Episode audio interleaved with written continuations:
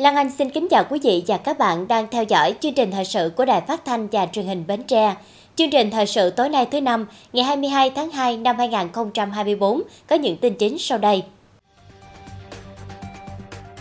Phó Thủ tướng Trần Hồng Hà và Bộ trưởng Bộ Xây dựng chủ trì triển khai thực hiện đề án đầu tư xây dựng ít nhất một triệu căn hộ nhà ở xã hội cho đối tượng thu nhập thấp, công nhân khu công nghiệp giai đoạn hai nghìn không trăm hai mươi mốt đến hai nghìn không trăm ba mươi. Bà Hồ Thị Hoàng Yến, quyền bí thư tỉnh ủy, Chủ tịch Hội đồng Nhân dân tỉnh Bến Tre tiếp công dân định kỳ tháng hai năm hai nghìn không trăm hai mươi tư. Ban Chỉ đạo sáu tám chín tỉnh Bến Tre tổng kết công tác chống khai thác thủy sản bất hợp pháp, không báo cáo và không theo quy định năm hai nghìn không trăm hai mươi ba và triển khai kế hoạch năm hai nghìn không trăm hai mươi tư.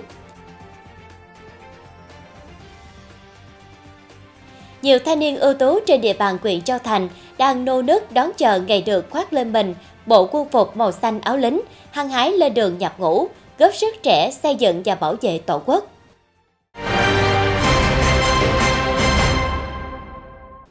Sáng nay ngày hai mươi hai tháng hai, dưới sự chủ trì của Chủ tịch Quốc hội Vương Đình Huệ, Ủy ban Thường vụ Quốc hội khai mạc phiên họp thường kỳ thứ ba mươi. Phiên họp thường kỳ thứ ba mươi của Ủy ban Thường vụ Quốc hội dự kiến diễn ra trong một ngày để xem xét, cho ý kiến quyết định đối với năm nội dung chính, cho ý kiến về việc tiếp thu chỉnh lý dự án luật lưu trữ sửa đổi. Đây là một trong tổng số chín dự án luật đã được Quốc hội cho ý kiến tại kỳ họp thứ sáu và dự kiến sẽ được xem xét thông qua tại kỳ họp thứ bảy. Thứ hai, cho ý kiến lần đầu đối với dự án luật sửa đổi bổ sung một số điều của luật cảnh vệ nhằm thể chế hóa kịp thời nghị quyết đại hội mười ba của Đảng, nghị quyết số mười hai của Bộ Chính trị về đẩy mạnh xây dựng lực lượng công an nhân dân thật sự trong sạch, vững mạnh, chính quy, tinh nhuệ, hiện đại, đáp ứng yêu cầu nhiệm vụ trong tình hình mới. Tiếp tục cụ thể hóa quy định của Hiến pháp, đồng thời bổ sung khắc phục một số vướng mắc bất cập trong hoạt động thực tiễn. Thứ ba, xem xét tờ trình của Viện Kiểm sát Nhân dân Tối cao về giao bổ sung số lượng kiểm sát viên của Viện Kiểm sát Nhân dân. Thứ tư, xem xét báo cáo công tác dân nguyện tháng một năm hai nghìn không trăm hai mươi tư, trong đó có công tác dân nguyện của Quốc hội tháng mười hai năm hai nghìn không trăm hai mươi ba.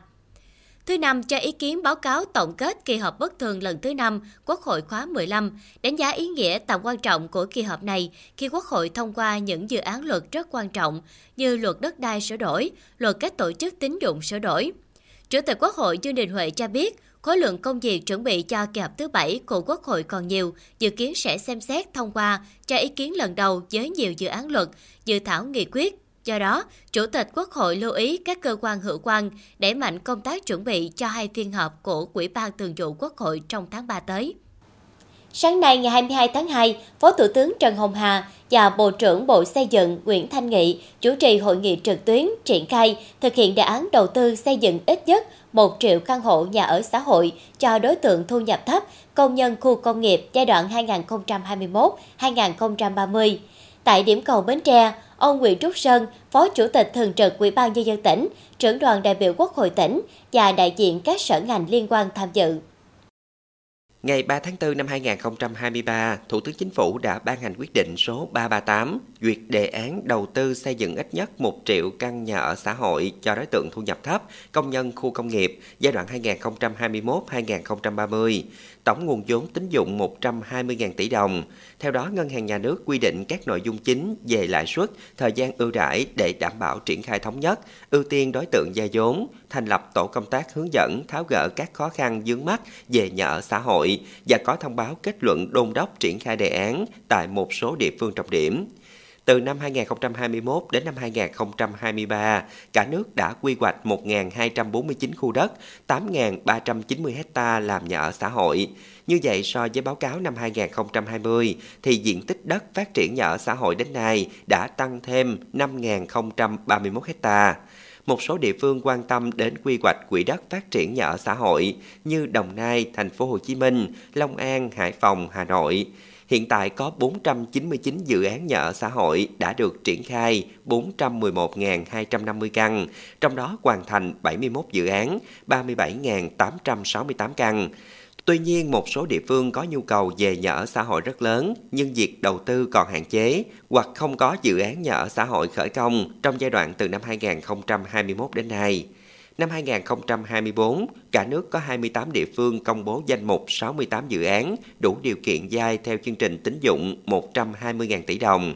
Với nhu cầu vay vốn hơn ba mươi nghìn tỷ đồng, có sáu dự án nhà ở xã hội tại bảy địa phương được giải ngân khoảng năm trăm ba mươi mốt tỷ đồng. Theo đó, yêu cầu đẩy mạnh phát triển nhà ở xã hội, nhà ở công nhân, phấn đấu hoàn thành khoảng một trăm ba mươi nghìn căn hộ. Đây cũng là yêu cầu và mục tiêu rất cao, đòi hỏi các bộ ngành và địa phương bám sát và thực hiện nghiêm túc, quyết liệt hơn nữa các nhiệm vụ đề án đã đề ra, đặc biệt là rà soát quy hoạch, bố trí quỹ đất, cải cách thủ tục hành chính cho các dự án nhà ở xã hội. Để hoàn thành mục tiêu đề ra, Bộ Xây dựng và các bộ ngành địa phương cùng phối hợp khẩn trương triển khai các nhiệm vụ đã được Thủ tướng Chính phủ giao tại đề án, như phấn đấu trong năm hai nghìn không trăm hai mươi tư, Bộ Công an, Bộ Quốc phòng thực hiện năm nghìn căn hộ nhà ở xã hội, Tổng Liên đoàn Lao động Việt Nam thực hiện hai nghìn căn hộ, phối hợp các địa phương hoàn thành xây dựng các dự án thiết chế công đoàn và chuẩn bị quỹ đất, nguồn lực tài chính công đoàn để đầu tư xây dựng nhà ở xã hội cho công nhân người lao động thuộc đối tượng được hưởng chính sách nhà ở xã hội thuê. Các địa phương bố trí quỹ đất để phát triển nhà ở xã hội, nhà ở công nhân, rà soát bổ sung quy hoạch đô thị, quy hoạch khu công nghiệp, đảm bảo dành đủ quỹ đất cho phát triển nhà ở xã hội, bao gồm nhà ở lực lượng vũ trang nhân dân, quy hoạch bố trí các dự án nhà ở xã hội, nhà ở cho công nhân độc lập tại các vị trí phù hợp, thuận tiện, có quy mô phù hợp, đầy đủ hạ tầng kỹ thuật, hạ tầng xã hội.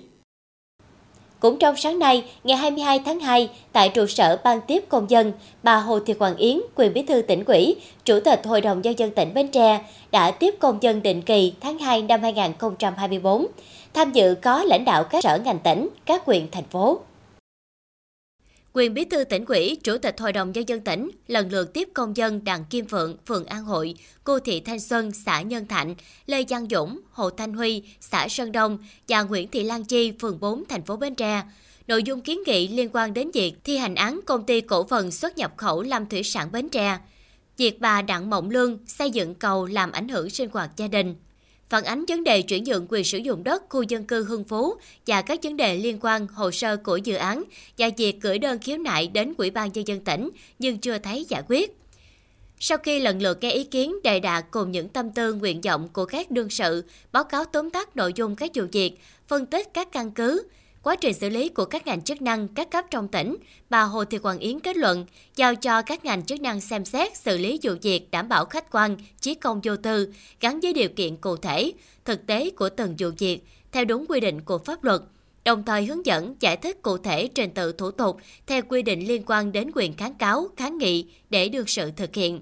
Từ những kiến nghị của các vụ việc cụ thể của công dân, Quyền Bí thư Tỉnh ủy, Chủ tịch Hội đồng Nhân dân tỉnh chia sẻ và đồng cảm với người dân, đồng thời nhấn mạnh quan điểm của tỉnh là mong muốn giải quyết dứt điểm các vụ khiếu nại, khiếu kiện kéo dài. Vì vậy, rất mong bà con hiểu, chia sẻ, hợp tác. Các ngành chức năng cũng phải có trách nhiệm để xem xét, vận dụng mọi quy định của pháp luật để cùng nhau giải quyết, khép lại các vụ việc. Sáng nay, ông Nguyễn Minh Cảnh, Phó Chủ tịch Ủy ban Nhân dân, trưởng Ban Chỉ đạo sáu tám chín tỉnh Bến Tre, chủ trì tổng kết công tác chống khai thác thủy sản bất hợp pháp, không báo cáo và không theo quy định năm hai nghìn không trăm hai mươi ba và triển khai kế hoạch năm hai nghìn không trăm hai mươi tư.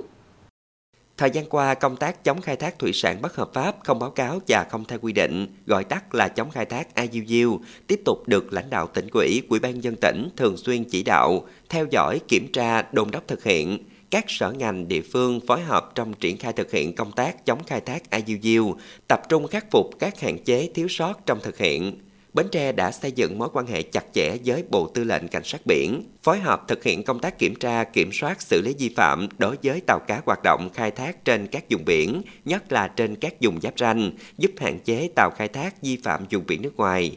Ngoài ra, công tác quản lý địa bàn, theo dõi nắm tình hình trong ngư dân khá tốt, công tác điều tra xác minh thông tin tàu cá, ngư dân khai thác vi phạm vùng biển nước ngoài được thực hiện kịp thời, chặt chẽ, đúng quy định. Tàu vi phạm vùng biển nước ngoài đều bị xử lý. Tại hội nghị, đại biểu các xã, huyện và ngành công an, biên phòng báo cáo tình hình phòng chống khai thác i u u trên lĩnh vực phụ trách, các khó khăn vướng mắc, đồng thời đề xuất một số giải pháp nhằm kiểm soát hiệu quả tàu cá vi phạm i u u, khắc phục các hạn chế theo đánh giá của đoàn thanh tra e xê lần thứ tư.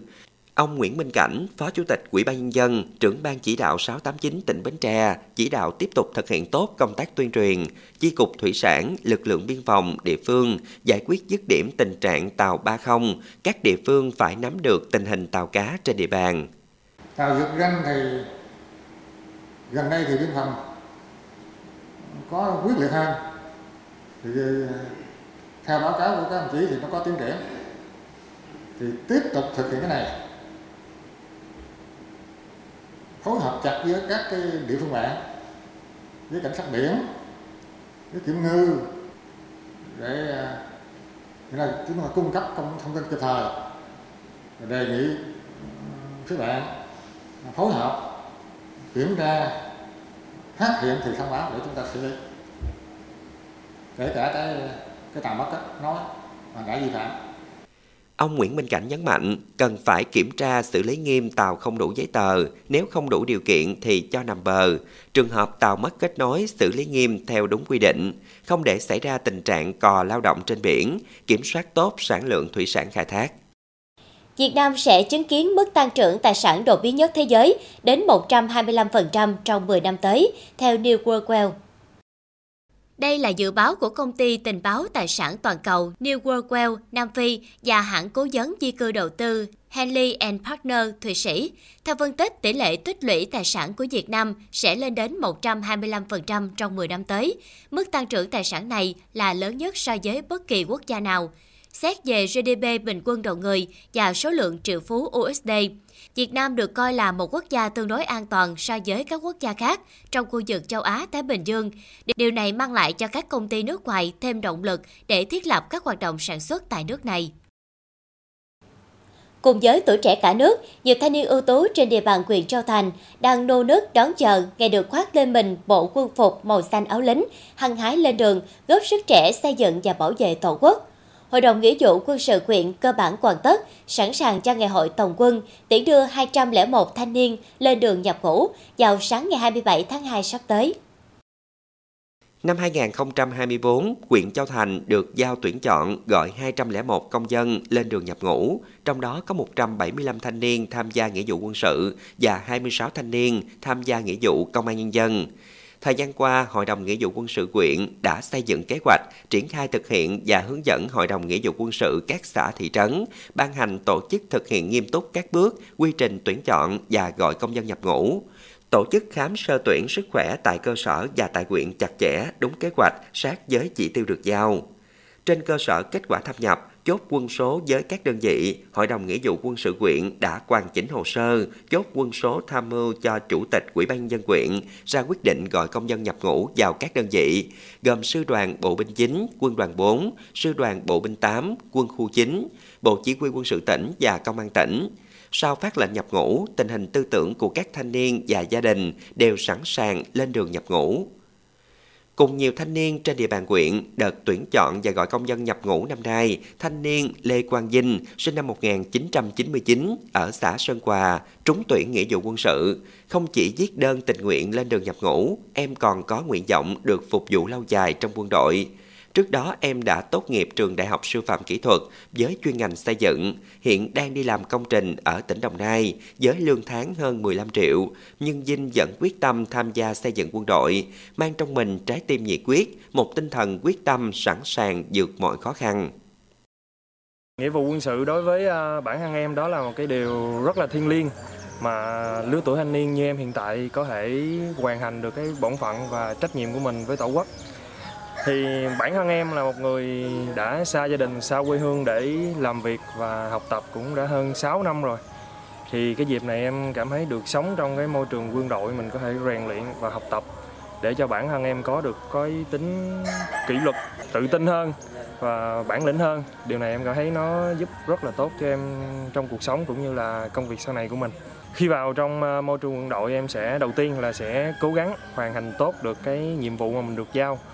Tại xã Phú Túc, em Nguyễn Tấn Hưng sinh năm hai nghìn, tốt nghiệp cao đẳng công nghệ thông tin, hiện đang làm i tê tại một công ty ở Sài Gòn, lương tháng hơn mười triệu và là con một trong gia đình. Nhưng Hưng vẫn tình nguyện tham gia xây dựng quân đội và muốn cống hiến một phần sức nhỏ bé của mình phục vụ Tổ quốc.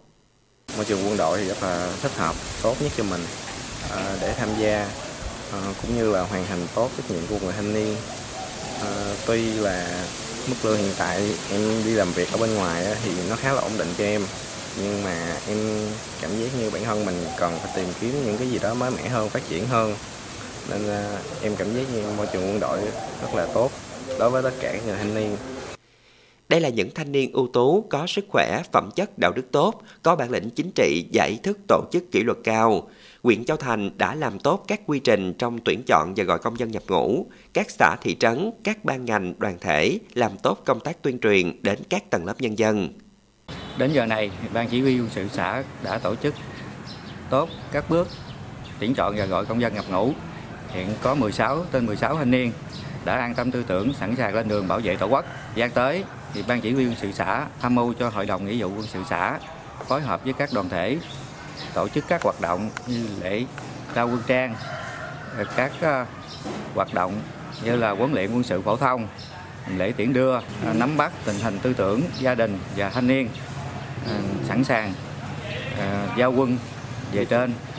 đạt chỉ tiêu đúng thời gian quy định. Đến thời điểm này, mọi công tác chuẩn bị cho lễ giao quân đã hoàn tất, sẵn sàng cho ngày hội giao nhận quân năm hai nghìn không trăm hai mươi tư. Hiện tại, công tác chuẩn bị giao quân của Ban Chỉ huy Quân sự huyện Châu Thành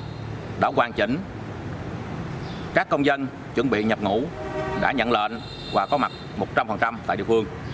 Tư tưởng luôn an tâm, sẵn sàng lên đường nhập ngũ. Ban Chỉ huy Quân sự huyện đã làm tốt công tác phối hợp chặt chẽ với các ban ngành, đoàn thể huyện, kịp thời tham mưu đề xuất với Hội đồng Nghĩa vụ Quân sự huyện, cùng bàn bạc, trao đổi thống nhất, giải quyết mọi vấn đề liên quan đến công tác tuyển quân. Về chất lượng thanh niên năm nay có nhiều nổi bật hơn như năm trước, trong đó trình độ đại học, cao đẳng, trung cấp nghề và các chuyên môn kỹ thuật khác là cao hơn. Trong đó là có một đảng viên và còn lại một trăm phần trăm là đoàn viên. Nổi bật là có nhiều thanh niên tình nguyện tham gia nghĩa vụ quân sự năm nay. Với sự chuẩn bị chu đáo về mọi mặt, huyện Châu Thành đã sẵn sàng cho ngày hội giao nhận quân sẽ diễn ra vào ngày hai mươi bảy tháng hai sắp tới. Các thanh niên sẵn sàng dựng bước hăng hái lên đường thực hiện nhiệm vụ xây dựng và bảo vệ Tổ quốc.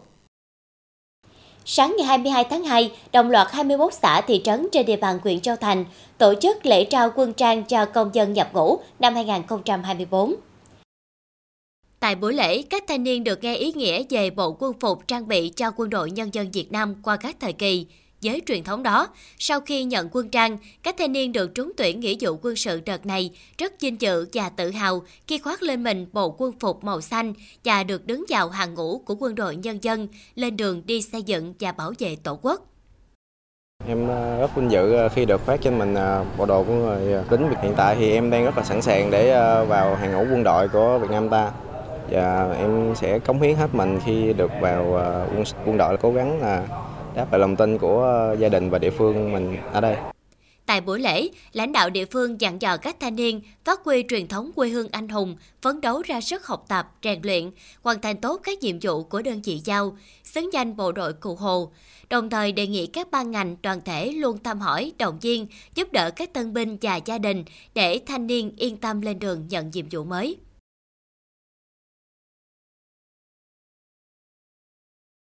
Tiếp theo chương trình thời sự tối nay là tiết mục đời sống dân sinh với những thông tin nổi bật. Hội Đông y tỉnh Bến Tre tổ chức họp mặt kỷ niệm nhân ngày truyền thống y dược học Việt Nam.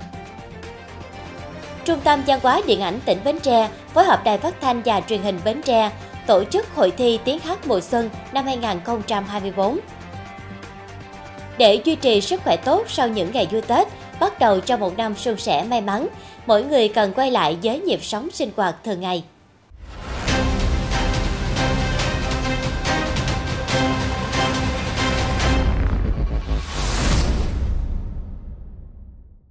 Sáng nay ngày hai mươi hai tháng hai, Hội Đông y tỉnh Bến Tre tổ chức họp mặt kỷ niệm nhân ngày truyền thống y dược học Việt Nam nhằm ngày rằm tháng Giêng. Bà Nguyễn Thị Bé Mười, Phó Chủ tịch Ủy ban Nhân dân tỉnh đến dự.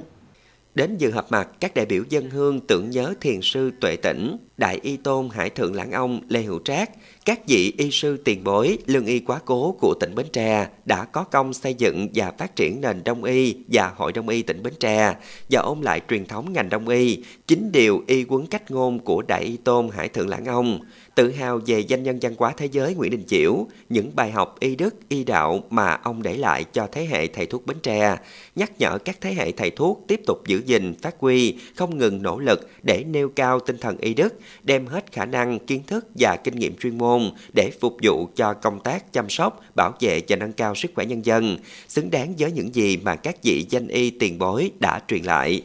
Năm hai nghìn không trăm hai mươi tư, các cấp hội sẽ tiếp tục duy trì tốt các hoạt động an sinh xã hội, giúp đỡ, tặng quà, khám chữa bệnh miễn phí cho người nghèo, bệnh tật khó khăn, làm tốt vai trò của người thầy thuốc trong sự nghiệp chăm sóc sức khỏe nhân dân. Dịp này, Hội Đông y Việt Nam tặng bằng khen cho bốn tập thể, tám cá nhân có thành tích xuất sắc trong xây dựng, củng cố và phát triển tổ chức Hội Đông y năm hai nghìn không trăm hai mươi ba, trao bốn kỷ niệm chương cho các cá nhân có nhiều cống hiến cho sự nghiệp thừa kế, phát huy, phát triển nền Đông y Việt Nam. Tại dự thảo nghị định quy định về định danh và xác thực điện tử, Bộ Công an đề xuất quy trình đăng ký căn cước điện tử đối với công dân Việt Nam, bắt đầu thực hiện từ ngày một tháng bảy năm hai nghìn không trăm hai mươi tư, cùng thời điểm luật căn cước có hiệu lực thi hành. Theo dự thảo, mỗi công dân Việt Nam được cấp một căn cước điện tử. Căn cước gồm định danh điện tử như số định danh cá nhân, họ tên, ngày tháng năm sinh, giới tính, ảnh khuôn mặt, chân tay, cùng với đó là một số thông tin cá nhân khác trong cơ sở dữ liệu quốc gia về dân cư, cơ sở dữ liệu căn cước. Ngoài ra, căn cước điện tử có thể được tích hợp các thông tin như thẻ bảo hiểm y tế, sổ bảo hiểm xã hội, giấy phép lái xe, giấy khai sinh, giấy chứng nhận kết hôn hoặc giấy tờ khác do Thủ tướng quyết định. Căn cước điện tử có giá trị chứng minh về căn cước và thông tin khác đã được tích hợp vào căn cước điện tử để thực hiện thủ tục hành chính, dịch vụ công, các giao dịch và hoạt động khác. Từ nay, người dân khi đi khám, chữa bệnh sẽ không cần phải mang theo thẻ bảo hiểm y tế giấy mà thay bằng căn cước công dân gắn chip. Thực hiện đề án không sáu của Bảo hiểm Xã hội, Bảo hiểm Y tế Việt Nam, một trăm phần trăm cơ sở khám chữa bệnh đã triển khai khám chữa bệnh bảo hiểm y tế bằng căn cước công dân gắn chip. Trên sáu mươi triệu lượt tra cứu thành công thông tin thẻ bảo hiểm y tế bằng căn cước công dân gắn chip, phục vụ làm thủ tục khám chữa bệnh bảo hiểm y tế. Báo cáo cũng cho thấy, đề án không sáu đã góp phần tạo thuận lợi tối đa cho người tham gia và thụ hưởng các chính sách bảo hiểm xã hội, bảo hiểm y tế. Toàn quốc có trên một nghìn hai trăm cơ sở khám chữa bệnh đã gửi dữ liệu giấy khám sức khỏe lái xe, hơn một nghìn sáu trăm cơ sở khám chữa bệnh gửi dữ liệu giấy chứng sinh và sáu trăm mười lăm cơ sở khám chữa bệnh gửi dữ liệu giấy báo tử. Tối ngày hai mươi mốt tháng hai, Trung tâm Văn hóa Điện ảnh tỉnh Bến Tre phối hợp Đài Phát Thanh và Truyền hình Bến Tre tổ chức khai mạc và thi diễn bán kết hội thi tiếng hát mùa xuân năm hai nghìn không trăm hai mươi tư. Hội thi chia thành hai bản, bản A dành cho thí sinh dưới mười lăm tuổi, bản B dành cho thí sinh từ mười sáu đến bốn mươi tuổi. Các cá nhân đã đoạt huy chương vàng, giải nhất ở thể loại đơn ca trong các hội thi liên quan nghệ thuật, các cuộc thi tiếng hát truyền hình cấp tỉnh trở lên từ năm hai nghìn không trăm hai mươi mốt đến nay không được tham gia thể loại đơn ca.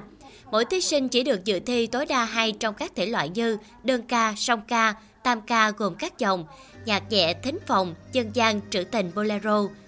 Nội dung các bài hát ca ngợi Đảng, Bác Hồ, ca ngợi mùa xuân, đất nước, con người Việt Nam, ca ngợi tình yêu đôi lứa, những thành tựu của quá trình đổi mới đi lên của đất nước và nhân dân Bến Tre, khuyến khích các ca khúc sáng tác mới có nội dung về Bến Tre. Trước đó, các thí sinh đã trải qua vòng sơ khảo với hình thức gửi video online cho ban tổ chức. Vòng thi bán kết sẽ diễn ra trong tối ngày hai mươi mốt, hai mươi hai tháng hai và chung kết tối ngày hai mươi tám tháng hai. Vòng chung kết xếp hạng dự kiến sẽ diễn ra vào tối ngày năm tháng ba năm hai nghìn không trăm hai mươi tư và được phát sóng trực tiếp trên Đài Phát thanh và Truyền hình Bến Tre. Giá vé máy bay neo cao, khó mua trong dịp Tết khiến nhiều khách hàng gặp khó khăn. Ngày hai mươi mốt tháng hai, Cục Hàng không Việt Nam đề nghị các hãng báo cáo về việc bán vé máy bay dịp Tết Nguyên đán hai nghìn không trăm hai mươi tư. Dịp Tết Nguyên đán năm hai nghìn không trăm hai mươi tư, nhiều hành khách phản ánh khó mua vé máy bay từ các tỉnh trở lại thành phố Hồ Chí Minh. Dù qua mùng, tức là sau mùng mười Tết cho đến ngày hai mươi mốt tháng hai, một số chặng bay từ Hà Nội, Chu Lai, Quế đến thành phố Hồ Chí Minh vẫn khó mua vé hoặc giá vé neo ở mức cao. Chẳng hạn trên website của các hãng chặng bay Hà Nội thành phố Hồ Chí Minh, các hãng khai thác gần hai mươi đến hai mươi lăm chuyến một ngày, nhưng khan hiếm vé, có hãng hết chỗ. Cơ quan này yêu cầu các hãng gửi báo cáo chậm nhất vào ngày hai mươi sáu tháng hai. Sáng ngày hai mươi mốt tháng hai, xã Long Thới, huyện Chợ Lách tổ chức khởi công xây dựng tuyến đường bê tông từ quốc lộ năm mươi bảy đến đê bao ấp Quân An, còn gọi là lộ Hai Sinh. Tuyến đường dài tám trăm năm mươi mét, rộng ba phẩy năm mét. Thời gian thi công công trình khoảng bảy mươi ngày. Thông qua vận động của Đảng ủy, Ủy ban Nhân dân xã Long Thới, Thượng tọa Thích Tuệ Hải, trụ trì chùa Long Hương, huyện Nhân Trạch, tỉnh Đồng Nai hỗ trợ trên một phẩy ba tỷ đồng, cùng với sự đóng góp của cán bộ và nhân dân địa phương xây dựng công trình cầu đường bê tông tuyến đường từ quốc lộ năm mươi bảy đến đê bao Quân An với tổng dự toán khoảng một tỷ sáu trăm tám mươi chín triệu đồng. Công trình hoàn thành đưa vào sử dụng sẽ góp phần phát triển kinh tế xã hội trong khu vực và liên xã Long Thới, Tân Thiền, huyện Chợ Lách. Được biết, Thượng tọa Thích Tuệ Hải nhiều lần tích cực hỗ trợ kinh phí để xã Long Thới nói riêng, huyện Chợ Lách nói chung xây dựng các công trình phúc lợi tại địa phương cùng các hoạt động an sinh xã hội.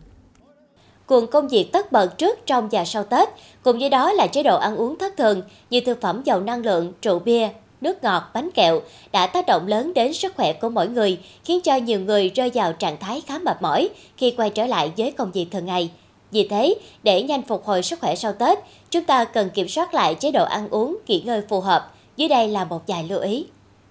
Ăn uống những ngày Tết thường đa dạng, thức ăn ngon, bắt mắt. Vì thế, việc ăn nhiều hơn vào dịp Tết là tất yếu. Thật ra, ăn thêm một chút thức ăn cũng không phải là vấn đề quá lớn. Tuy nhiên, nếu loại thức ăn mà chúng ta nạp vào không đảm bảo an toàn, quá giàu năng lượng sẽ có những tác động không tốt cho sức khỏe, đặc biệt là những người có bệnh mãn tính như người bị bệnh thận, người bị cao huyết áp, người bị bệnh tim, người bệnh gút, người mắc bệnh đái tháo đường, người béo phì, đau dạ dày, người bị mụn nhọt.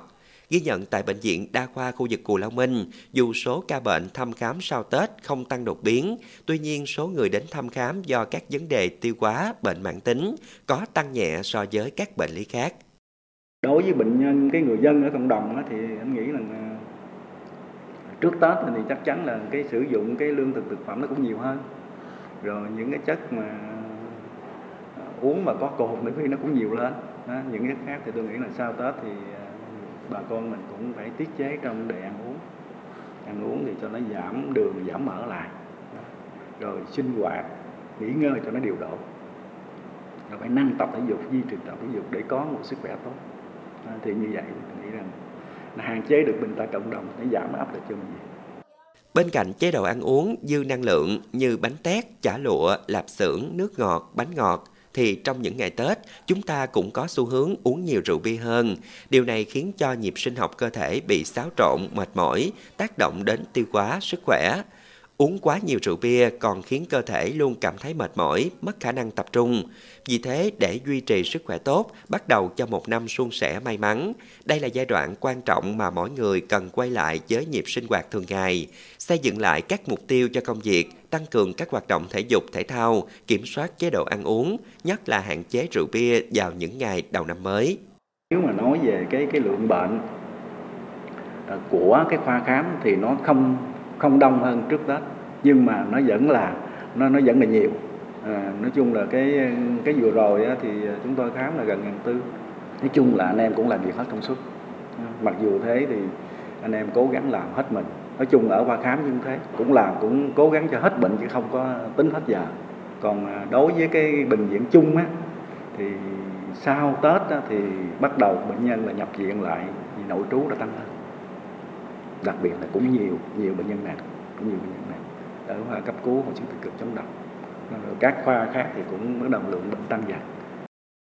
Bên cạnh đó, các bác sĩ cũng khuyến cáo người dân, nhất là người có bệnh nền, nên tuân thủ lịch tái khám, theo dõi sức khỏe, thấy có bất thường nên thăm khám sớm để hạn chế các biến chứng nguy hiểm của bệnh. Mọi người cần hạn chế rượu bia, xây dựng chế độ ăn thanh đạm, nhiều rau xanh, tăng cường bổ sung các loại trái cây, nước ép, uống đủ nước để bù lại cho những ngày thiếu hụt trước đó. hạn chế những món ăn dầu mỡ, chiên rán, không ăn quá no, uống thêm sữa, giúp cơ thể khỏe mạnh, chuẩn bị cho những ngày làm việc đầu năm hiệu quả.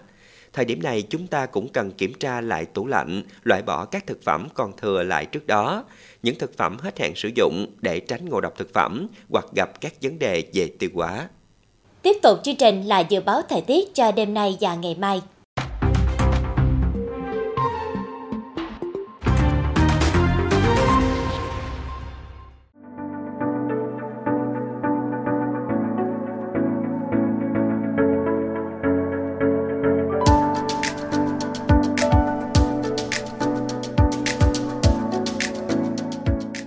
Đến đây chúng tôi xin kết thúc chương trình thời sự buổi tối trên sóng truyền hình Bến Tre. Cảm ơn quý vị đã quan tâm theo dõi. Thân ái chào tạm biệt.